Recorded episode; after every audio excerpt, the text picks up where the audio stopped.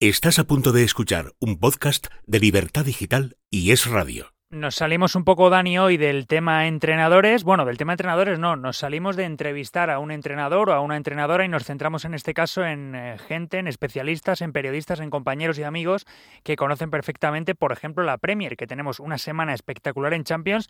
Y bueno, es que la Premier ya día a día, semana a semana, ya es espectacular de por sí. Hablamos con Frank Guillén y con Rodrigo Marcial, periodistas de, de Dazón, uno narrador, el otro comentarista, precisamente sobre esto, sobre la Premier y sobre los emparejamientos tan atractivos que tenemos de equipos españoles contra equipos ingleses esta semana. ¿Y dónde nos vamos? Dentro del vestuario.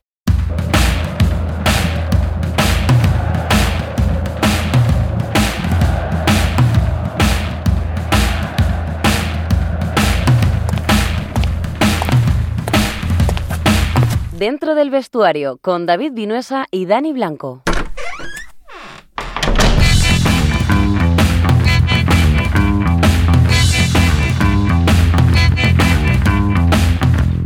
Este podcast, David, hoy especial, con dos periodistas, con Fran Guillén y con eh, Rodrigo Marciel. Y os queríamos comentar lo primero, eh, primero Fran y, después Rodrigo, para, para mantener un orden. En lo táctico, estamos eh, eh, en la semana que dos eliminatorias van a, van a copar increíblemente. También el Liverpool es de Premier ante el Benfica, pero dos equipos eh, muy potentes en Inglaterra se van a enfrentar con dos equipos muy potentes en España, que es el City Real Madrid, es el City Atlético de Madrid y el, y el Chelsea Real Madrid. ¿Qué le pueden plantear en un principio Guardiola, Simeone y Tuchel a Ancelotti en esta eliminatoria? Fran primero, por ejemplo. Bueno, yo creo que la película de la eliminatoria Guardiola-Simeone ya la hemos visto en alguna que otra ocasión y no siempre con final feliz para Guardiola, que es lo que yo creo que preocupa a mucha gente en el Manchester City. A mí me sigue pareciendo que la mejor versión del Manchester City es probablemente el mejor equipo de Europa, es el más regular, es el más fiable a la hora de agotarte y de, y de aplastarte, pero es cierto que Simeone a veces le ha buscado las cosquillas y para mí este, este City de Guardiola tiene un talón de Aquiles claro. Antes era su fragilidad defensiva, que es verdad que en eliminatorias de Champions se notaba mucho como en dos, tres picotazos le caían siempre uno o dos goles y eso era definitorio. Ahora que está mejor atrás, aunque ojo con la baja de Rubén Díaz, porque va a tener que eh, formar con Laporte y con Stones, que teóricamente son una pareja fiable, pero que ya en su día salían en bastantes retratos. Ahora yo creo que eh, el principal problema y lo que seguro que va a obsesionar a Guardiola es eh, el tema del 9. El City es un equipo que juega sin una referencia arriba, porque es un equipo líquido prácticamente. Es un equipo en el que eh, teóricamente en la planilla de los once a veces aparece Foden, a veces aparece incluso De Bruyne como nueve, pero luego en el campo nadie está fijo. Todo el mundo eh, baja a recibir, todo el mundo crea espacios, todo el mundo está basado un poco en ese tercer hombre que busca siempre con el juego de posición Guardiola y al final eh, todos llegan al área, todos marcan, pero nadie está ahí siempre. Y, contra un equipo como el Atlético de Madrid y Simeone, creo que eso puede llegar un momento en el que haga que el equipo se pierda pierda un poco porque el Atlético, si da la versión que dio en Old Trafford, es un equipo bastante sólido cada vez más. Mm. Eh, Rodri. Empezamos por el por el City, ¿te parece? O, vamos con el Chelsea. No, eh, di tu opinión sobre el City y luego vamos con el Chelsea. Eh, sí, bueno, en el caso del, del, del City, yo creo que ahí lo que planteaba eh, Fran en, la cuestión goleadora del, del City con un eh, Maretz que ha sido el que más ha marcado en, Premier League y luego Gabriel Jesús el que más asiste, pero la, la realidad es que para los partidos de eliminatoria grande europea lo que quizá ha adolecido el City, que le ha faltado el último paso para ser campeón, es el jugador que quería en, en verano y que no pudo tener, que era Harry Kane, y que precisamente Harry Kane ha llegado a este tramo de temporada y en líneas generales en un momento muy óptimo. Por eso yo creo que eso eh, al City también la lucha entre mm, eh, entre entre los dos partidos con el Liverpool le puede afectar porque seguramente no sea el City más eh, espectacular de la temporada, pero sí que es el, el, el, más regular y el más estable, ¿no? Aún así creo que el Atlético de Madrid dentro de lo que es el estilo clásico de, de Simeone no está siendo tan cholista como, como le gustaría para afrontar una eliminatoria contra el City. Me explico. Básicamente, eh, ahí es donde Simeone tiene que trabajar más porque es un equipo que que encaja más que otras temporadas y al City yo creo que le hace más favorito si cabe porque es un Atlético más vulnerable en esa versión. Lo vimos contra el propio Manchester United, un United con muchísimos problemas en, durante los dos partidos y durante toda la temporada, pero le generó ocasiones y cuesta creer que este City eh, tenga los fallos que tuvo el United arriba, ¿no? Con lo cual, bueno, yo creo que en ese sentido la batalla táctica creo que va a incidir más en que el Atlético sea, sea capaz de ser más Simeone que nunca y el City yo creo que no va a engañar a nadie, va, va, va a dominar y, y, va a hacer un partido yo creo que, lo reconocemos, pero la incógnita está más en el otro lado. Claro, pasando al, Chelsea, os lo pregunto a, ambos, a Rodri y a, Fran. Al final, el Chelsea Real Madrid tenemos un precedente mucho más cercano. Es cierto que el Manchester City Atlético de Madrid nos recuerda un poco más por Guardiola al Bayern Atlético de Madrid, pero claro, este Chelsea eh, contra el equipo de Ancelotti, lo único que cambia es Ancelotti, porque el resto prácticamente, salvo algún que otro detalle, el resto son los mismos protagonistas del, del año pasado. Pero claro, tácticamente pese a que no sean tampoco dos, no vayan a pasar los dos a la historia como técnicos que cambien el mundo de la táctica, hablo de Zidane y Ancelotti, eso varía en el Real Madrid. ¿Cómo veis este nuevo duelo ahora Chelsea-Real Madrid, pero cambiando la pieza de Ancelotti por Zidane? Fran mismo. Por parte del Chelsea no va a cambiar demasiado. De hecho, eh, diría que incluso ha empeorado un poco, porque el Chelsea que el año pasado juega contra el Real Madrid es un Chelsea eh, que ya empieza a afianzar los conceptos de Tuchel y que es un equipo realmente muy sólido y muy difícil de meter mano en, en partidos eh, broncos, en partidos importantes, en partidos señalados. Y el de este año, que parecía que en verano eh, había incorporado la pieza perfecta para que ya la cuadratura del círculo fuera total, que era Lukaku en ese 9, eh, resulta que no ha funcionado. Y a día de hoy Lukaku tiene más eh, sombras que luces en su vuelta a Londres.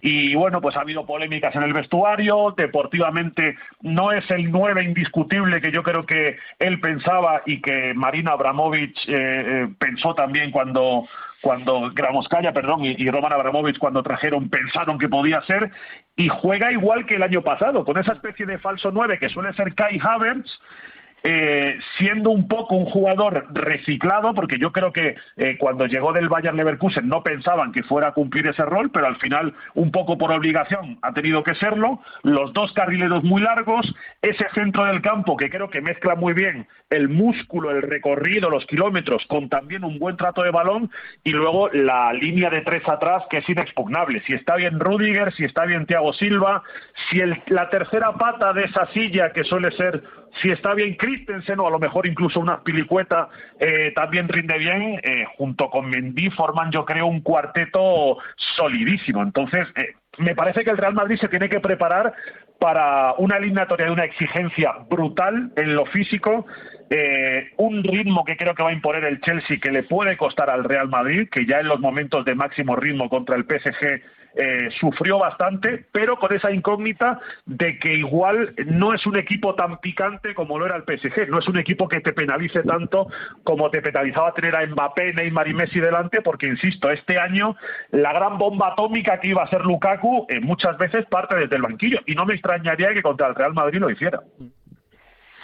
Sí, yo, yo creo que en ese sentido, bueno, está claro que al final Lukaku se ha convertido en un plan B, pero le ha salido relativamente bien en los últimos partidos a, a pero la, la pérdida de, del mejor Lukaku ha, ha evitado que el, que el Chelsea se haya situado en la pelea por la Premier. Es un equipo que estaba hecho para que a estas alturas de campeonato pelease el título con el City y con el Liverpool. No lo está. Sí. Y, y, y, yo creo que a partir de, de, ahí llegó a esa final de, de Copa de la Liga. Eh, ahora estas eliminatorias, yo creo que es verdad, coincido, es peor Chelsea, pero también hay una cosa que que reúne al Madrid que ya está, ya está avisado el Madrid. El año pasado no estaba avisado. Claro. Eh, el año pasado todo el mundo esperaba eh, que el Chelsea cayese en cualquier momento después de eh, haber cambiado a Tuchel, pero que no llegase tan arriba. Tuvo 17 porterías a cero la pasada temporada. Este año es un equipo un poco más flojo, eh, pero sí, por ejemplo, Rhys James es mejor futbolista. Eh, si hablamos de que no está Lukaku, es un lateral derecho espectacular. No sé si al final llega a tiempo para el partido, pero mm, Havertz ha asumido el rol que nadie esperaba eh, como falso. Mason Mount es el jugador otra vez de la temporada. Es un Chelsea algo cambiado, pero con las mismas casi casi armas. Y yo creo que eh, la dificultad que tiene el Madrid es que también es muy impredecible a la hora de por dónde te puede atacar, ¿no? Cuenta con, con jugadores de segunda línea tan fiables eh, a la hora de, de, poder hacer gol, aún, no teniendo goleador, que yo le sigo dando al Chelsea un poco más favorito porque el Madrid se sigue moviendo más por impulsos que por juego, ¿no? Oye, eh, contaba Martí Perarnau en el último libro que escribió sobre Pep Guardiola, en el que ya cuenta un poco la, la etapa en el Manchester City, pero cuenta un poco el último año en el Bayern de Múnich y como son apuntes tácticos, es un libro muy recomendable que te puedes leer a saltos porque puedes leer la, táctica. Eh, cuenta una anécdota rápida que eh, él dice que eh, antes de la eliminatoria, el partido de vuelta entre el Bayern y el Atlético de Madrid con 1-0 a favor del Atlético con el gol de Saúl, se presentan en Múnich para la vuelta y él tiene una cena después de 10 horas en la ciudad deportiva del Bayern, luego va a su casa y tiene una cena con su familia y tiene que suspender la cena porque se levanta de la cena y dice, es que no sé cómo meterle mano al equipo de Simeone, tengo que seguir estudiando. Eh, a raíz de eso, ¿creéis que va a ser una de las típicas eliminatorias sobrepensadas? que los entrenadores piensan mucho, Guardiola es, de eso, que piensa mucho en la eliminatoria, Fran, Rodri. Yo de hecho diría que es lo peor de Pep, que sobrepiensa demasiado las cosas y en partidos importantes eh, se ha notado. En la última final de Champions creo que el Manchester City la pierde porque Pep sobrepiensa el planteamiento y de pronto eh, quita la referencia de tener un ancla en el centro del campo, fuera Fernandinho, fuera Rodri, eh, meto a Sterling que no venía contando, los propios jugadores creo que se confundieron un poco con lo que quería su entrenador y, me consta que luego en el postpartido es algo que, dentro de ese vestuario creó mucha división porque eh, habían hecho algo que les había funcionado muy bien durante todas las eliminatorias y llegaron a Portugal en la final y lo cambiaron. Y eso yo creo que hizo que, que probablemente dejaran de ser tan favoritos como parecían. Eh, Pep lo que pasa es que también creo que se va a obsesionar mucho con qué versión del Atlético va a tener enfrente, porque para mí, en ese sentido, es el Atlético de Madrid más imprevisible. Eh, otros años, eh, el propio Atlético de Madrid que se encuentra Pep cuando, cuando juega esas semifinales con el Bayern, es un Atlético que todos sabemos perfectamente eh, más o menos qué iba a presentar en, en su puesta en escena.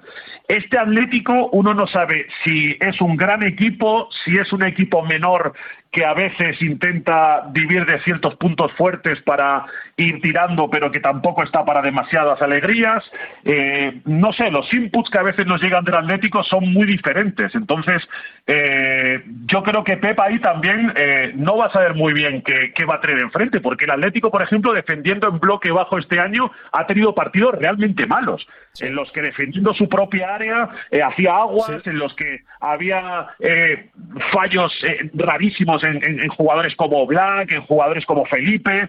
Eh, entonces, probablemente el Atlético intente no estar tan metido en su cueva. Y si el Atlético propone un poco más, y si el Atlético quiere ser un poco más imaginativo, igual a Guardiola el plan se le va al traste. Con lo cual, creo que uno de los principales atractivos va a ser precisamente eso. Sabiendo más o menos el City que nos vamos a encontrar, qué Atlético va a aparecer enfrente. y en un partido además, chicos, con en la ida sin Carrasco, la vuelta con Carrasco, con lo que cambia Yannick al Atlético de Madrid, que lo hemos visto este año cuando está y cuando no está. Correcto. Sí, yo creo que en el, en el sentido del Atlético de Madrid, eh, la propia duda de Simeone se la, se la disipa quien tiene enfrente. Eh, y yo creo que al final consciente de que el, City es un plana constante, de que van a querer ellos tener ese, ese peso del, del partido y la presión, por supuesto, porque estamos, eh, después de lo que le ha pasado al Paris Saint Germain, si hay un equipo en esta década presionado después del, del, del, PSG, es el City en Europa.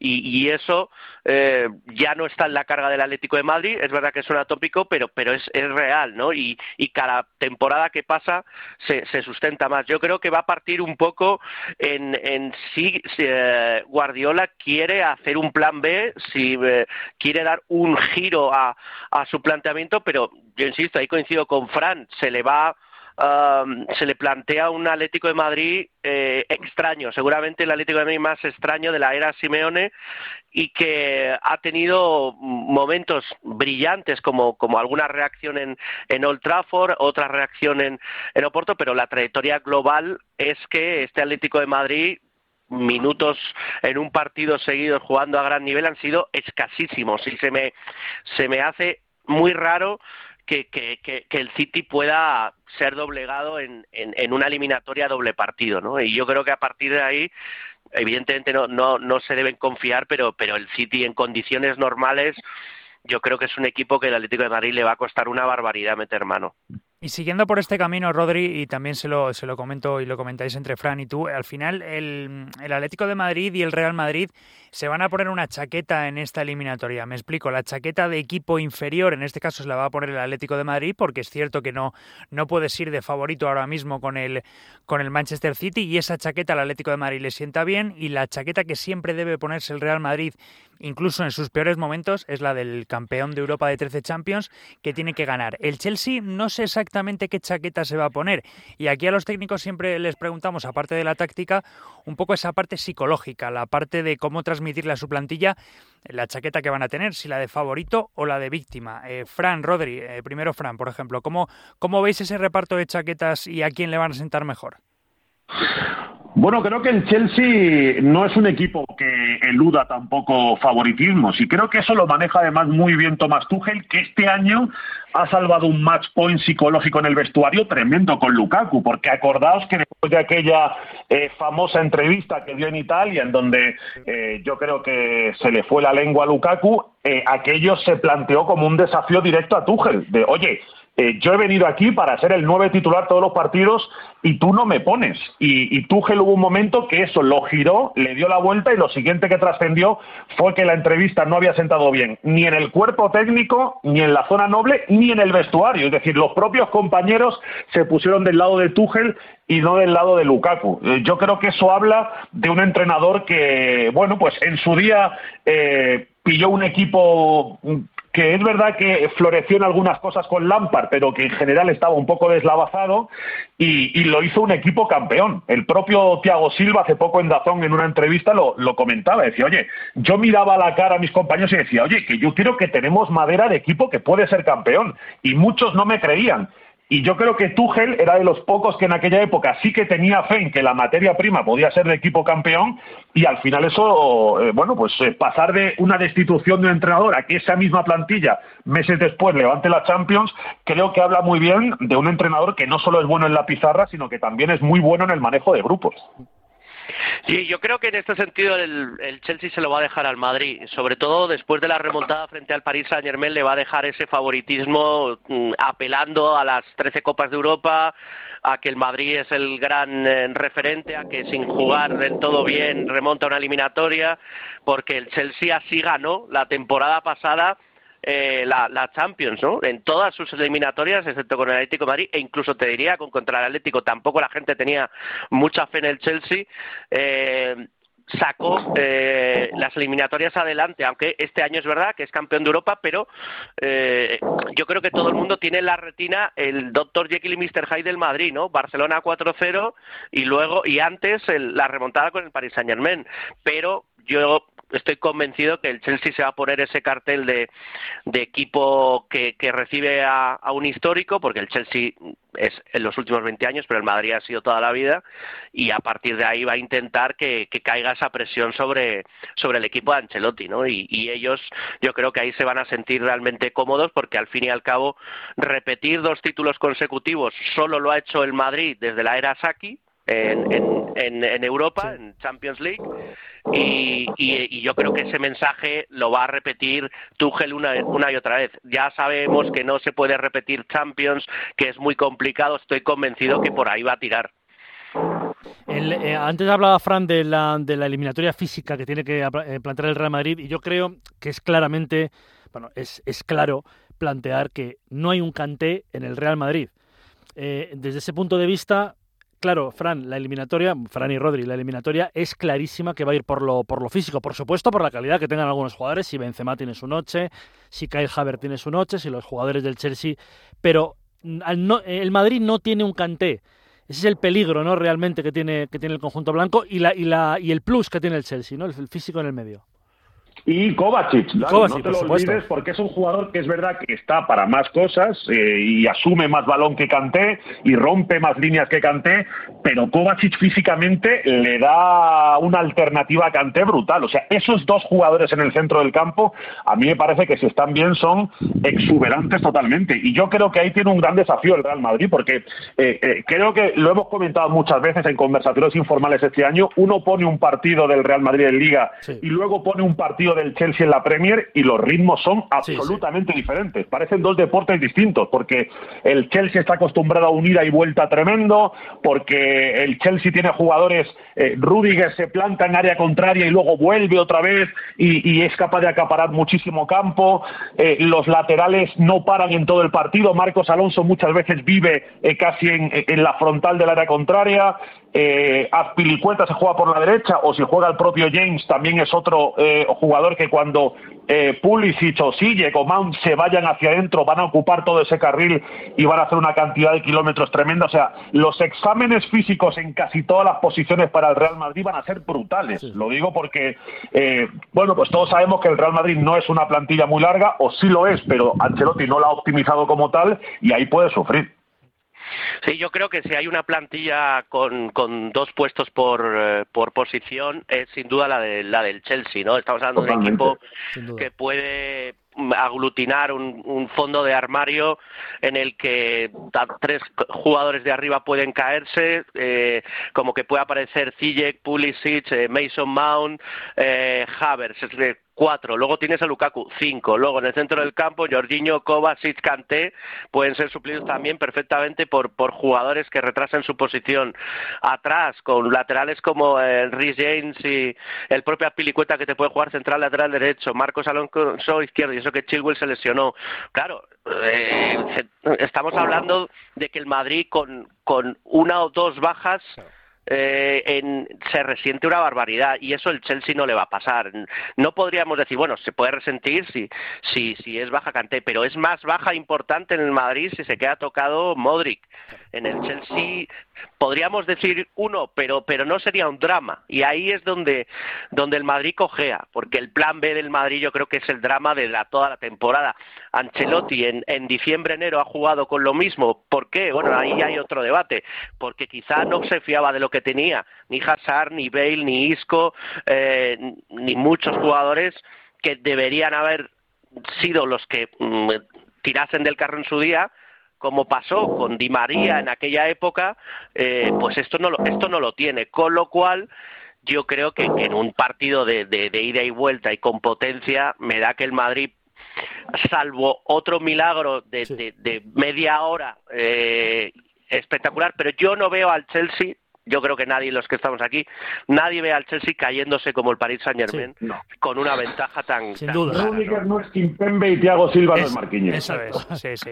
No, y que tienen más personalidad y tienen eh, la ausencia de presión de ganar una Champions. Ya tienen dos, han ganado una el año pasado. El Paris Saint Germain es que el hecho de no de pensar que se le cruce en un momento de la cabeza a Donnarumma, a cualquiera de ellos, oye, y si perdemos esto que tenemos y nos quedamos sin Champions, eso ya te condiciona el Chelsea, ¿no?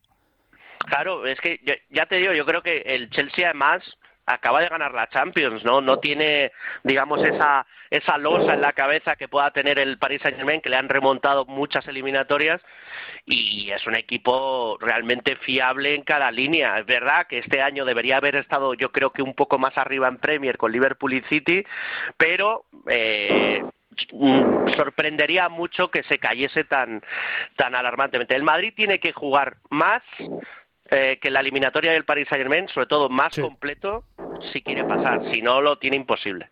Para ir acabando, chicos, y saliendo un poco del, tema Champions, pero siguiendo por la Premier. Aquí eh, solemos eh, entrevistar, porque tenemos más acceso a entrenadores de, la Liga Española, de primera, segunda, primera ref, segunda ref, analizamos un poco cómo son cada entrenador y buscamos algunos que están comenzando y que, y que creemos también que van a tener una carrera destacada. Saliendo de los grandes carteles, de los grandes estadios, de los grandes equipos, ¿qué entrenador o qué entrenadores veis en la Premier League?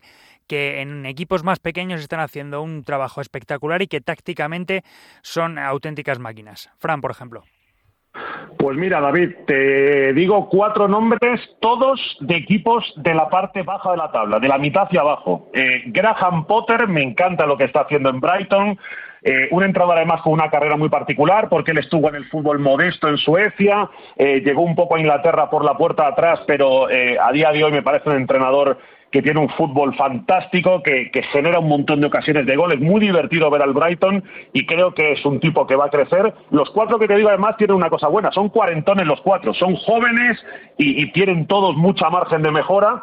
Eh, otro es Jesse March, que acaba de llegar al Leeds United, nos hemos quedado sin Bielsa, que era, eh, bueno, pues un prócer en lo táctico en la Premier, pero eh, ha traído Víctor Horta al Leeds United a un entrenador en el que ya confiaba el Red Bull Leipzig para ser el que llevara las riendas de un proyecto como es el, el, del equipo alemán y no le salió muy bien aquello, pero yo creo que eh, en la Premier puede hacerlo bien también, un entrenador estadounidense, eh, muy también de esa escuela Gegenpressing, de la que salen eh, los otros, bueno, otro del que te voy a hablar, que también es el entrenador del Southampton, Ralph Hasenhutel.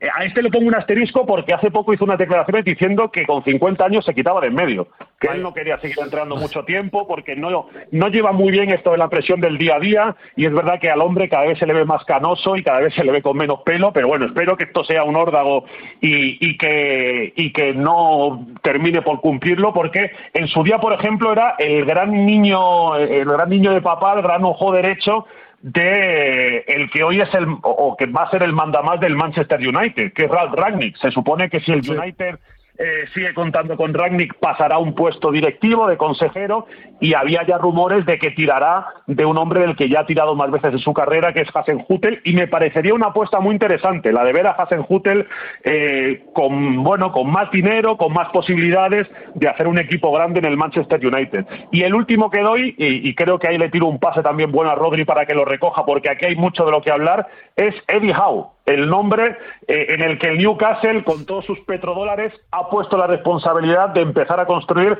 un equipo campeón. Un hombre que en su día en el Bournemouth nos encantó, que luego es verdad que tuvo una época en la que no eligió entrenar, en la que prefirió estar fuera, rechazó muchos banquillos, el Celtic de Glasgow se interesó mucho por él y prefirió no ir a Escocia y ahora ha dicho que sí a este Newcastle y creo que es un entrenador eh, a seguir. Eh, si el equipo se sigue confeccionando bien y si siguen fichando tan bien como están fichando ahora, con todo el dinero que tienen y todo el margen de crecimiento que tienen, yo creo que Eddie Howe puede hacer cosas muy chulas.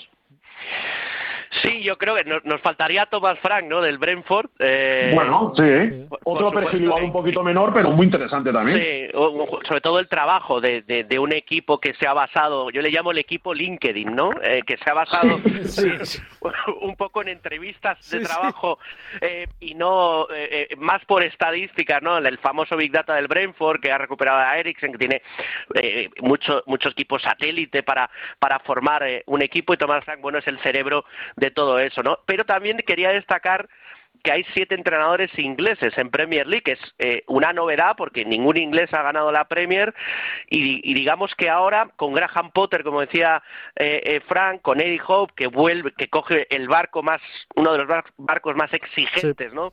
De la próxima temporada con todo el dinero que, que va a tener y esos dos entrenadores seguramente a la sombra de lo que puede ser el futuro seleccionador inglés y por supuesto el, el, el, camino de Steve Gerrard, ¿no? que yo creo que eh, lo hizo muy bien en Escocia con el Rangers, ahora tiene mimbres para hacerlo también bien en el Aston Villa y, me quedaría yo creo que el primero que ha citado Frank, creo que Graham Potter con, con las armas que ha tenido, un, equipo que jugaba mucho al viejo fútbol inglés antes, le ha dado la vuelta, le ha instalado en, en la élite, se juega el Liverpool gran parte de la temporada, el sábado contra ellos, va a ser un partido brutal y, a partir de ahí creo que estamos ante un entrenador que pronto, muy pronto, lo vamos a ver en, en una exigencia mayor, sin duda.